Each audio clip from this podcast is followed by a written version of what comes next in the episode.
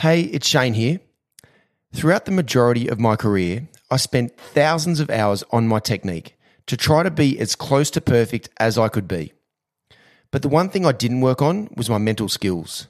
On the exact mindset I needed every ball to be able to access all of my technical skills that I worked so hard to develop. Well, I've recently released my book, Winning the Inner Battle, which has all of the information that you will ever need to deeply understand how you can create the correct mindset for you so that you can bring the best version of yourself every time you step out into the middle. Go to shanewatson.au to purchase a copy of Winning the Inner Battle now. It is available in paperback, ebook, or audiobook versions. Well, it's now time for your episode of Lessons Learned with the Greats. Enjoy. Hi, everyone, and welcome to a special edition of Lessons Learnt with the Greats. One thing I've learnt over the years is that life isn't a fairy tale and it's not always cupcakes and rainbows. There are tough times, down times, times when things can go from good to not so good instantly. This happens to people in all walks of life, including the legends of the game who have achieved such incredible things. On today's episode, you'll hear from six greats Stephen Fleming, Mike Hussey, Simon Katich, Harbhajan Singh, Dean Jones, and Brett Lee about the mantras they live by and the life lessons that they have learnt. We start with my old CSK coach and former New Zealand captain, Stephen Fleming, who explains the importance of finding the right balance and being comfortable in your own skin. I'm actually I'm an introvert, like, and, and I was wasn't at peace with that. I, that's not me. I thought, no, I actually uh, I'm good with people. I like talking, but I I am actually an introvert. I like my own time, mm. and I like reading. I like just gathering thoughts and then darting out into the whether it's the cricketing world and then coming back in. So I like my own time. Yep. I'm at peace with that now. So it didn't sit that well. really? I'm a recluse. For how long? Sociable are people? Yeah. For how long? Like when did you feel comfortable with that? Get Oh, not long. Uh, probably Yep. about so twelve. A guy I did get called that. Um, I was actually in a tour to Zimbabwe and captaining and being around, and um, and there was an article which said I was an introvert and a little bit aloof. And I thought, oh, that's so far from what I am. You go back to the media side of things. Uh, the aloof one, I just thought maybe that was just confused around. Maybe I was, um, but a little bit of that was having leadership group and not listening to the rest of the team. So you can get too caught up in your senior management, but you've got people on the floor or people around that are just as important. Yeah. Um, so there's an element of truth to that as well. But the introvert one, I thought, no, it's, that's not the case. But I've, I've, it was, it was right, and it's okay. it's not like a bad word. yeah. Um, but that's a really important time because I, I, I do get emotional and disappointed, and I do need time to collect my thoughts. So I do get excited and enjoy that. But um, out in the real world, having I think having a balance. So so if someone comes up to you, they know what you're going to get. The hardest thing I find is if people are unpredictable. so you, you don't know what you're going to get, and you on eggshells. One one day good, one day bad. So I'd love if I talked about a mantra now. Uh, it's around balance. Yeah. Balance is everything. So it's family times balance between work time, emotional versus relaxed or controlled. So you're, you're very balanced with what you do, which allows me, I think, to make the best decisions, whatever's in front of me, or be better, or or see opportunities, or be aware of an opportunity, or listen to someone that, that enhances me a bit further unexpectedly. So that the balance allows you to pick up what's around rather than be emotionally charged or down or flat or Yeah. or high. And the other thing, there's so much more awareness of mental health these days. So having that that balance and look, I enjoy golf, and it's not Yeah. just enjoy golf. I enjoy all the aspects of golf. It's a good challenge. I'm outside. I'm with people for four hours talking. Um, it, it gets me doing something and, and trying to get better at it. So there's a lot of a lot of life just through that. It could have been any other sport, but that's just one that I've picked up after playing the game. I needed a, a vice to sort of pour my emotional energy into and get success and failure from that. Yeah. Not on a major scale, but Yeah. enough, and that gives me nice balance. I, I sort of need to play it, or I get edgy, and my sort of family it's a funny thing to have. But I'm more at peace doing the family stuff at home if I get my fix from that. So again, balance between little bit of my time, but more so um, where I'm at. And the other piece is be where your feet are. And that was a bit of Gilbert and that Gilbert Enoka is you can drift through life being in a space but not be where your feet are. So you're nodding what I see. You know, stay in the moment. You have to, and, and more so if it's family or something yeah. that's not necessarily not necessarily giving you a, a, a massive fix around sport and something mm-hmm. else going on. But if you can just be where your feet are and, and give that 100%, then that's so important.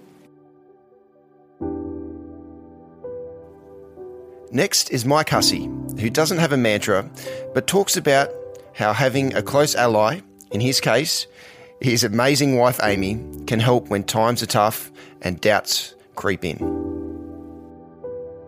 I probably don't have a mantra that I stick to, but I've certainly had some tough challenges um, throughout you know my career, both both on the field. Getting dropped from WA was was really really tough um, because my ultimate dream was to play cricket for Australia.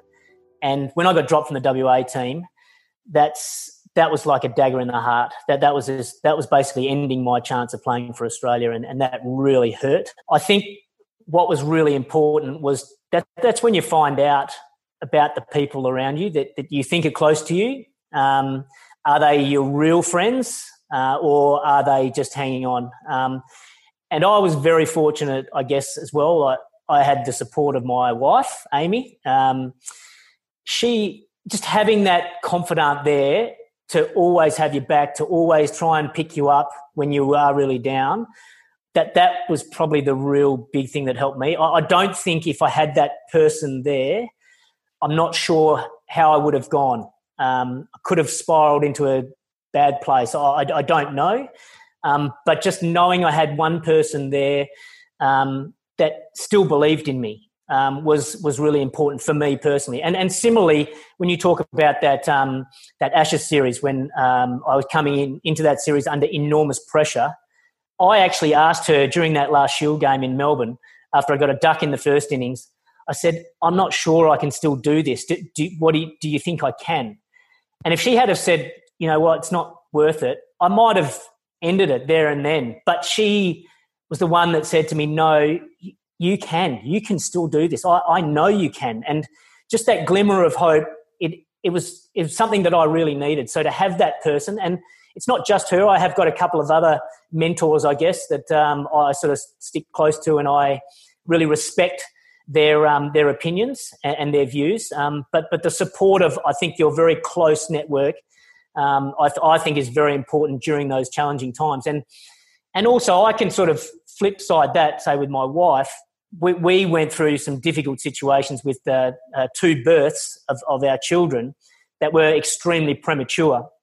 Uh, so they were born at 28 weeks, and the, the it's it's a horrible place to be. You know, you, are fearful of your your, your partner's uh, safety, the baby's safety. You don't know what's going to happen, and I think it was important for me then to really play that support role to Amy in that respect because she was in a place where it was really tough for her and a real big challenge for her to get through. So it sort of goes both ways, but it is nice to know you've got you know a couple of very good solid people around you just to support you in those tough times. Yeah.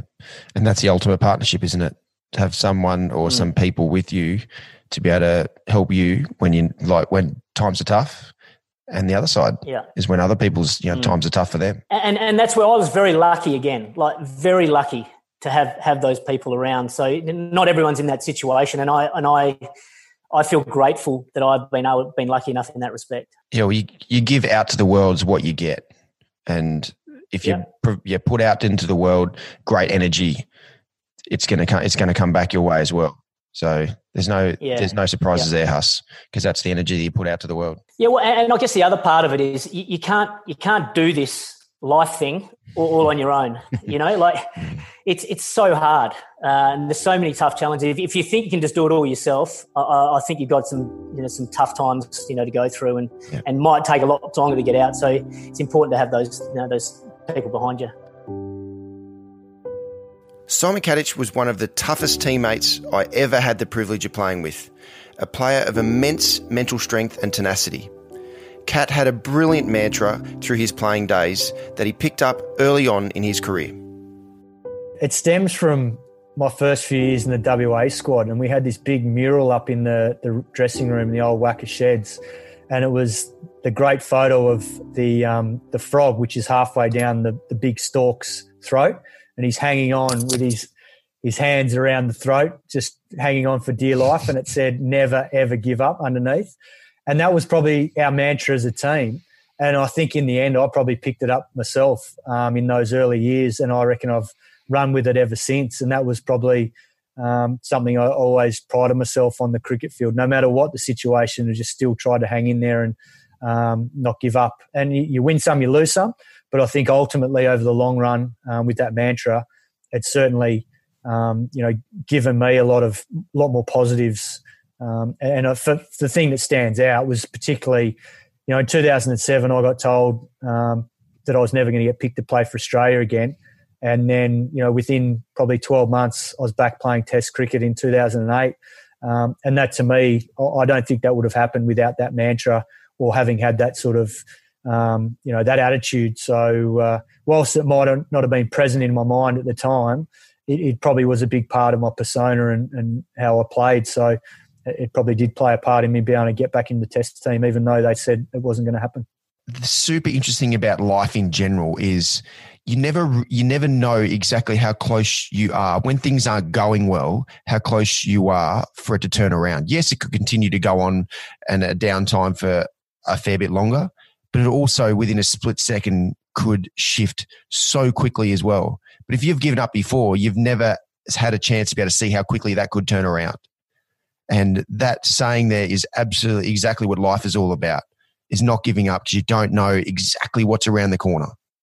No, that's exactly right, man. It's something now I try and pass on to my boys because, like anything, you get frustrated in life when you're not quite getting the outcome you want, when you're trying everything, and and you know that if you give up, you got no chance. So at least if you hang in there, you've got you might only have a small chance, but at least you've got some chance. And then when you experience that it does actually work and you can turn it around, then you, it gives you a huge boost because you learn that, you know what, you never know what's around the corner, as you rightly said. And that's the beauty of life is that it has a funny way of, of rewarding you at times when you least expect it. And then you, you obviously grow enormously from that experience. And that for me is the super exciting thing about life is you never know what's around the corner. so when you go and and and that's both ways as well. When you're going really well, you got to make the most of times that are going well because it could in a split second things can change so quickly. And again, there's the other side to it. If things aren't going exactly like that well, it's amazing how quickly things could turn around as well. And that's the exciting thing for me that you know makes me jump out of bed. Whether mm-hmm. that's for cricket, whether that's for life outside of cricket, whether like business stuff or whether that's my family, my wife, my kids. It's that's excitement that life provides because you never know, you never know, good and bad, what's around the corner. No, that's exactly right, mate. And it just goes to show how precious it is, particularly when, you know, we've all experienced, you know, a loved one that's been taken from us. And, and that's what highlights, you know, why we just got to enjoy it day by day. From one of my great friends to one of my great foes, Harbhajan Singh talks about his refusal to run away from difficult situations and a saying he picked up from Virat Kohli. See, there's a saying if you feel that you have lost the game, or if I feel that's it, it's done. Mm. Only, you know, if you feel that it's done, it's done. Mm. But if you say it's nothing, no nothing can stop stop you. You know even if you want to go forward that's also inside you. If you want to stop that's also inside you. Mm. so you have to speak to yourself and to your mind what is important. And it's easy to stop. It's easy to stop rather than go forward. Mm. but you know those who goes forward and take the challenge on their face those are the real people and those are the real warriors. So you know i believe in that you know that whenever you know difficulties comes you have to face them. Uh, you know rather than running away from them you're never going to find it easy. So only if you'll face them you'll be able to come out of them as champion. You might lose but if you don't fight it you know you wouldn't know whether you could have done it or not so, um, you know, first thing, I always used to prepare myself for the fight whenever I walked onto the field that I'll give my best no matter what. But if I don't go to the ground, how would I know if I can get Shane Watson out or not? The only way to prove myself was to just go out there and fight it out. Yeah. So that's the way of uh, my life. No matter whatever challenges come, you have to keep your, you know, keep yourself up there and thinking that I can beat this. And if you believe it, then only people will believe. And if you don't believe, nothing will happen. And if you believe, you can move the mountains. It's great. It's absolutely great. It's absolutely spot on, Bhajji. There's there's one thing that like always thought growing up. You read these fairy tale sort of books that it's like everything's like happily ever after. Everything is just from the start of your life all the way through to the end of your life. It's just it's just perfect, smooth sailing. But the one thing the one thing is you've said you've said is that life always throws challenges your way, and it's how well you actually take them on. Because there's always going to be those things that come your way, and you have to just front up and take the challenge on. Otherwise, otherwise it's it's easy to just stay stop, and then you just you've never tested yourself out. Yeah, and you know, in in Hindi, there's a great saying. Mm. I must tell you that uh, there are always like way to look at things. In Hindi, it says bhaglo. Okay. Bhaglo is also means participate. Bhaglo means participate, and some people they take you know the other way around. Bhaglo is also mean run away. Oh, right. So if you say bhaglo, it means run away, but at the same time, it means participate. Mm. So, like, you know, there are two ways to look at it. Mm. You know, if someone tells me, okay, you want to be part of it, I'll say, yeah. And there is the option to run away. So, you got to decide what you want to do in life and, um, you know, what is the right decision. So, take that. Yeah. And I feel participate in that. Yeah. Absolutely. Unless yeah. if there is no emergency whatsoever that it's stopping you to get Mm. into that zone and taking that you know call kid that i don't want to participate otherwise participate you will learn something The late great Dean Jones explains the value of research, a lesson he'd learnt from Sir Michael Parkinson and was certainly hammered home by Kerry Packer. Yeah, I, I think because I've played cricket and and we play in a win and loss, and as you know, we probably we've been lucky enough to play in an era where we win probably sixty five percent of the time. Mm. The other teams get belted up. um, that you know that we play a game where if you make a mistake, everybody's got an opinion on you. um, and and Yeah. after a while, it wears on you, but you get a height of an armadillo after a while, but you you don't get a glass jaw after a while. If something goes wrong, don't panic. We'll Mhm. Find a way, and that's what what we've done. I, I there's a lot of l- lessons learned, but the, I think the big biggest thing, uh, one of the best things I ever did, I when on my first ever interview, I worked for Fox. They wanted me to interview all these great people on Fox. The little what we call interstitials, like four or five minute pieces that used to run in between on rain days, and they whack Mm. them in all the time as fillers. I interviewed George Foreman about how difficult it is to be a heavyweight champion of the world. His fist was the size of my two fists together. Called all his daughters um, and sons George. Yeah. Why? I don't know. But he- when he wanted his slippers, he yelled out George. So, and and the biggest one I learnt was from Sir Michael Parkinson, Okay. and I interviewed him. I s- and I didn't do the work, and and he looked at me. and We did the gig. It was at New South Wales Golf Club. We played a hole together Mm. and did a couple of things and little shots. And I asked him a couple of pieces of interviewing presidents to um, Muhammad Ali when he was 18, when he was defeated, and and then at the end of his life and all that Mm. type of stuff. And and he looked at me and, and when we finished, he said, "Now listen, the biggest thing when you want to do business with people and and interview people, know more about them than they know about themselves." That's a very good point. That's all right for him. He's got 15 researchers, right? With all due, but I'm by myself. But he Mm. did. I'm starting out my caper. Do the reading, do the research um, about him that should make the thing a little bit different. And I, and I think that's that. Don't you and I, without being big headed, we've become bloody good players over the years, and it's through hard work. And I'm not expecting my name just to know it to open the door. But if you don't have anything behind it, Hmm. I'll open the door.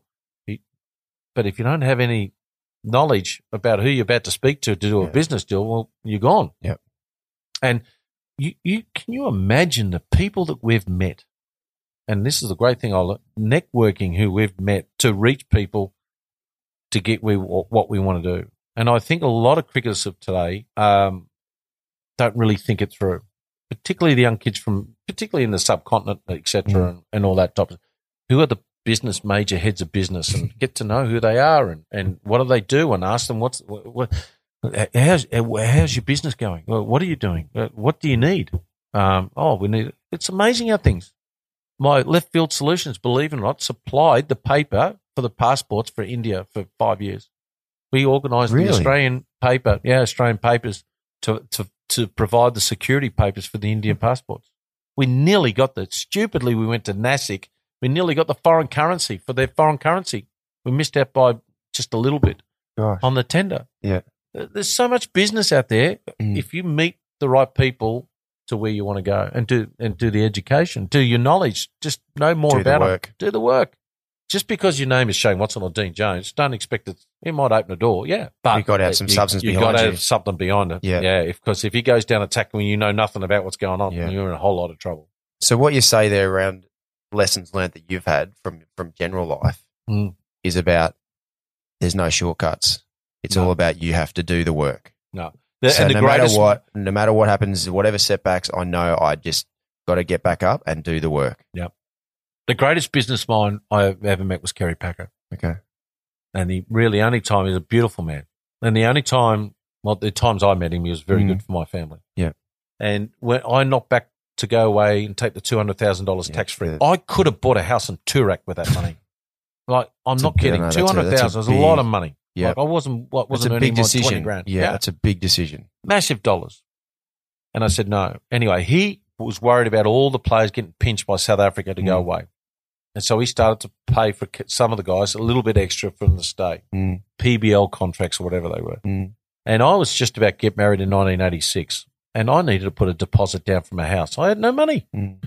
So he offered me $15,000 for three years. So 45000 I Mhm. So I got Austin Robertson, who was my manager Yeah. back then. And I said, Austin, I need to meet him. All right, I'll organise a meeting. So there he was. I was scared as hell. I walked into his room, knocked up Mr. Packer. What the hell do you want? Oh, jeez. nice start.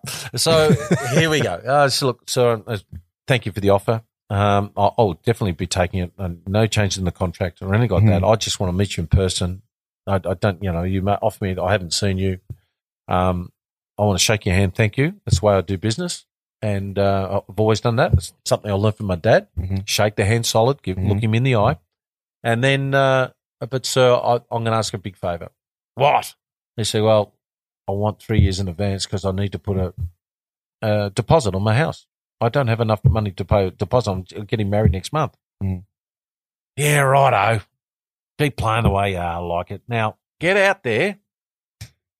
Get out there and and speak to so and so the uh, my lawyer at, at the front, and his other lawyer, his number two lawyer, was a past prime minister.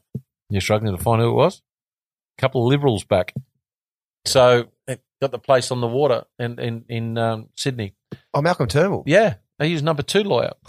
Yeah. So I've gone out there and uh, Linton Taylor is his number one lawyer. So get Linton and get you can have the money. So thank you very much. So I got my hand on the door, just about to go out, and he said, "Hang on." And I turned around. and He said, "Now listen, I want the second mortgage on your home, just in case you do piss off to South Africa. Now go." And I walked out. I'm not going. But how the smart thinking, just in Wow. case to save his Yeah. 45 grand's nothing. Yeah. But to think on his feet. So that's what he gets fun out of making decisions like that. And that's why he's, how Such can they stuff you up? How- What's your exit strategy? Yeah. And uh, this guy, whoever bought my 30 odd years ago, I sold my house, did Yeah. okay out of it. But some guy's gone, Kerry Packer, mortgage on this house? How no, good. no, that's not him, surely.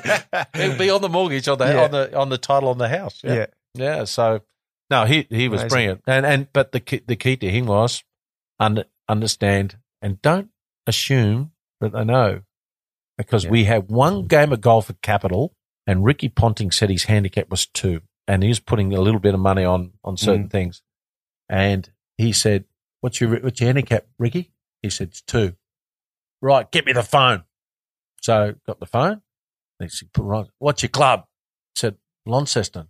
I rang up Launceston. Launceston, yeah, Kerry Packer here. Go to the, go in the men's dressing room. I'll look down. I want to know what Ricky Ponting's handicap, please. Comes back. He said, uh, it's two, Mr. Packer. Right, you weren't lying. Next. That's the nth degree. so, but, but it's not picking on Ricky, Yeah, no, it's just detail. but it's the attention to Yeah. detail for the for what he wanted to do. I Yeah. thought, ah, Yeah. don't assume Mhm. that what they're telling you is the truth. Mm-hmm. And I thought, hmm. So from then on, yeah, For any of the big, there's a Hmm. thing called Dun Street reports, right? Okay. Dun and Bradstreet. So you pay money for them to go and do the financial checks on opposition. Any company, I believe that any person's doing over a five thousand or ten thousand dollar deal, Mm. do a Street, Dun and Bradstreet report on them, and it's nothing wrong with that. But they Mm. go and check up if they're financially sound. If they're not sound, well, Yeah. eight hundred dollars or a thousand bucks has just saved yeah, you. Yeah. So, and uh, and that's always been my policy to make sure that don't assume that they you think that they're okay, but because sometimes they're not, and, and just insurance pays. Finally, my great mate Brett Lee talks about perspective and what success looks like, which is different for every human being. there's a really, really good time when you, know, you look back and you, and you put things into perspective. And I just bowled at the SCG against India, and India was seven for 700. I remember. I remember watching that Test match. It's so good. I wasn't It's a playing seven for 700. it didn't sound very good. and I had four for 201. If you think about, you know, four for 201 and overall I was seven for 700. Mm. This guy come up and he sledged me. He says, mate, you're rubbish. Four for 201. And I said, yeah, you're rubbish. And my brother being the accountant said, yeah, but the rest of the team have got three for 500. I think he's done okay. I looked at that. I thought, actually, I have done okay. Yeah. Even though it was rubbish Yeah. It wasn't as rubbish as what I probably could have thought it was. Yeah. But my my mantra was always, and this this happened from my dad, I think. Bob, you know, Bobby boys. We both got um, Both dads t- the called Bobs. Bobs, the Bobby boys, and yeah, mum and dad, Helen and Bob have been outstanding. They have been my absolute rock into achieving what I've achieved because of their positive influence. My mum and dad are so positive. Um, Dad was just that mental strength. He he was just like, you know, a hard taskmaster, but always fair. And the lessons he taught me as a kid, like there'd be times that he- he'd come down and throw cricket balls to me and Shane and Grant every afternoon, just peg balls at us. And he'd worked out that he'd throw half the length of the cricket pitch because he couldn't throw that hard, hmm. so he had to speed the time up, like little things like that. And then don't don't go the shortcut. Do the hard work. So me and him would run eight Ks after school together sometimes, and you know he, he just taught me the great life lessons about if you want to get the result that you want, you've got to put the hard work in. And we hear it all the time, but what what is the hard work?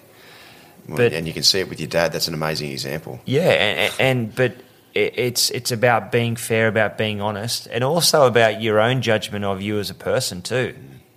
Because we can also be that confident, and there are people there that don't have that little man on their shoulder. They probably do, and they're probably because they are insecure in some sort of way. Hmm. But they'll put this bravado on that everything's fine, and they'll go out and they'll actually think they're better than what they are, and they'll fall harder because hmm. they haven't learnt that life lesson yet. Yeah. So you got to be true to yourself. You got to understand when you have had a bad day. You, you, you understand you've had a bad day. You just get over it, and you make sure it doesn't happen the next time. Yeah. But uh, there, there was no real mantras I had other than just going back to the basics, and that's that's you know where it all started today was talking about with bowling actions. Cricket's a very simple game. We overcomplicate it so much. There's, you know, I think now about the teams around the world. There are 11 players and 20 support staff. Too much. Times have changed significantly, haven't they? But it's good. Well, it, it, it's it- good that there are things where that support. yeah, and you know, there's times where you need a doctor on tour. There's times where you might need to go and speak to, uh, you know, a mental coach or a health coach or a psychologist or a psychiatrist, whichever it might be. There's times where you have to see a physio. Like if you have a problem with your ankle, you go and see a physiotherapist. What happens if you're going through a divorce? What happens if you go through that tough time? You, hmm. you know, there's people that are bugger that, that, that they don't know what to do. Yeah. And there would have been a lot, heaps of times where I would have liked to sort of go back and change things and actually went and saw someone just to get some clarity around what I was hmm. feeling and what I was thinking. Yeah. Because I know, you know, I knew what to do with a busted ankle. Hmm. See Kim Slater, see Patrick Farhart, Yeah. get it fixed. But what about when you're getting stressed through the press, or what about when you've been through a broken relationship, or what about when something's happened to a family member? You know, th- these things you just can't ring up someone and say, "Hey," but there are people out there that are experts in that field. Yeah. As you've got to train your body, you've got to train your mind too, and that's Yeah. so much more important. Yeah, I totally agree. We we normally we normally just train our techni- technical side of things, mm. But as important as the technical side of things, think more so. I agree. It's a, it's a mental it's a mental training as well. All right, I'm going to get a little bit retrospective here. If you could go back to your 16 year old self and give that person one piece of advice after everything you've you know through your life now that you're 43, what would that one piece of advice be? I wouldn't change one thing. There are a few things I'd change in my personal life, like through things I've been through. But ev- even that, I mean, I've, I've been through those things to realise now how bloody lucky I am. I've got the most amazing wife. I've got three beautiful kids. I wouldn't have had those opportunities if other things didn't happen. Uh, I wouldn't have been able to perform on the field if I hadn't done those things and been through those mistakes I've made. I- I'm so lucky that at the age of 16, I was so resilient, um, confident, but not cocky. And to, to train my brain to think at that young age that I'm coming off a fifer. Like, oh, I couldn't tell myself to do anything different, now. No, I apart, wouldn't. apart from the so what you said there for me i would think that it would be understand that everything in your life happens for a reason Yeah. so just learn learn from every Yeah, opportunity you possibly can good and bad. it's probably everything the, happens for a it's, reason. it's probably the clarity that but it's it's also to you know when you're 16 years of age you, you know you can't have those life experiences that you have at your 43 Yeah. that's one thing i'd love to have. I mean if i had that knowledge yeah now at 16 it'd be like it'd, it'd be scary. Yeah it would be yeah. But also too it could go the other way. Because that's the excitement of life as well as what's what's out there I, I look back now and think, how did I run in and bowl in a test? I, could, I can't think how I did it. How did I run in and bowl day in, day out? So that's the mindset now because Yeah. I'm 43 and the body hurts. Yeah. I mean, my body still feels fine. But I was ruthless back then at 16 up to the age of 38. yeah So if I went back now at 16, uh, sorry, at 43, went back to when I was 16, I'd probably be more hesitant. yeah So it'd probably be actually Yeah. worse. yeah because you know you know what's what's coming in terms of the pain that I'm about to endure, the, Mm. Yeah. the the experience I'm about to go through. So that that'd be worse. Mm. But the life lessons that I would have learnt and knew when I was 16 would be much more better to learn when I was 16 to what I know now, yeah and take that experience from now back to 16. Yeah, that of course that'd help. yeah But I don't know. My my life, the way I've planned it's turned out pretty much exactly how I planned it when I was nine. Because every single day, from the age of nine, when I committed myself to wearing the baggy green cap and bowling 160 Ks, every single day was like a job interview, you know, to get in that Australia cricket team. Mm. So down the nets with dad. Michael Les would come down, my two brothers. That were, they would, I was chipping away these little pieces of stone every single day to get that big block in place, yeah to get that jigsaw puzzle all fitted in that blocks. It's like Tetris. You know, you, you've got to get that good action, that part of the Tetris puzzle. That, that, that, that that'll that'll go there. Uh, that mental strength part, a big part, will go right there in the middle. Um, that getting away from sport too. You love music, and we've played so many times on the, the bus and done jams and performed together. That was a huge part of my life. yeah The music to get away from bloody yeah cricket. Yeah Mental strength once again to to to know how to switch off switch off. One thing I could do was switch off, and sometimes on the field too much. At third man final leg, I'll be thinking about it, writing a song. Or, oh, geez, I'm going to catch his ball. I'm actually playing cricket. Switch on. But so all the little parts of the jigsaw puzzle Hmm. or the Tetris piece has to all fit in together to be that complete Yeah. game of cricket.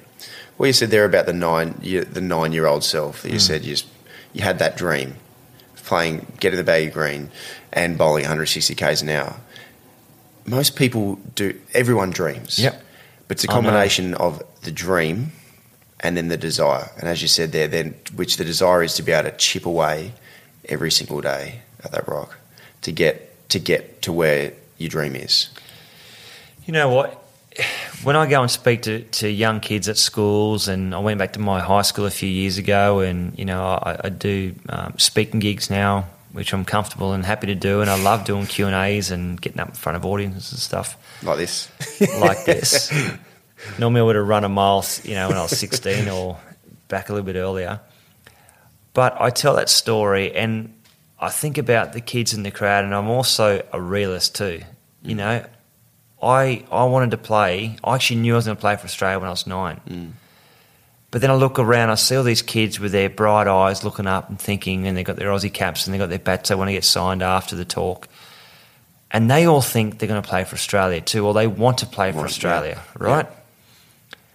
But how do you tell a young kid, boy or girl who's nine, that you've actually got more chance of putting a lottery ticket in tonight and winning the Powerball than what you have playing for your country? Only, there's only- there's only 11 spots and there's 25 million people. Then you break it down to how many people like cricket in Australia. Then you break it down to how many males, you know, want to play on the Australian cricket team. It's still a massive, massive achievement. Mm.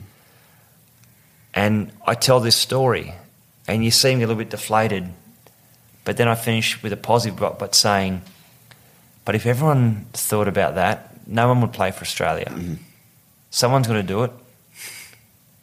Yep. Someone's going to someone's going to be that next um, Brett Lee or Shane Watson or Stephen Smith or Don Bradman. we we've just come from, you know, places where no one thought we'd play for Australia, and we've both achieved it. And we, Yep.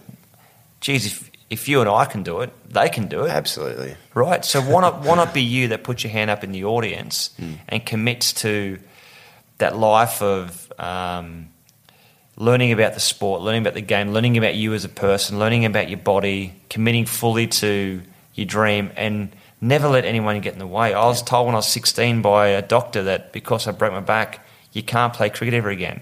Yeah, I got told at 16 's exactly So I'll the be same right. thing. Don't you can't bowl again. Obviously, bowling's you can't do Yeah. it from 16. I told my doctor Thanks that I'll get him a ticket to my first test, which I did. I bowled off spin for a year. I thought, nah, that's not happening. I tried to work my batting, but I was rubbish. But like, it's you've got to have that dream, and you have got to commit to that dream. Now, the other thing too is that kids, it's fine for a kid to say, "My dream is to play fifth grade cricket."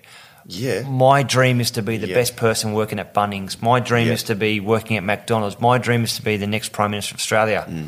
Dream doesn't mean you've got to play for Australian Mm. cricket. Your dream is your dream.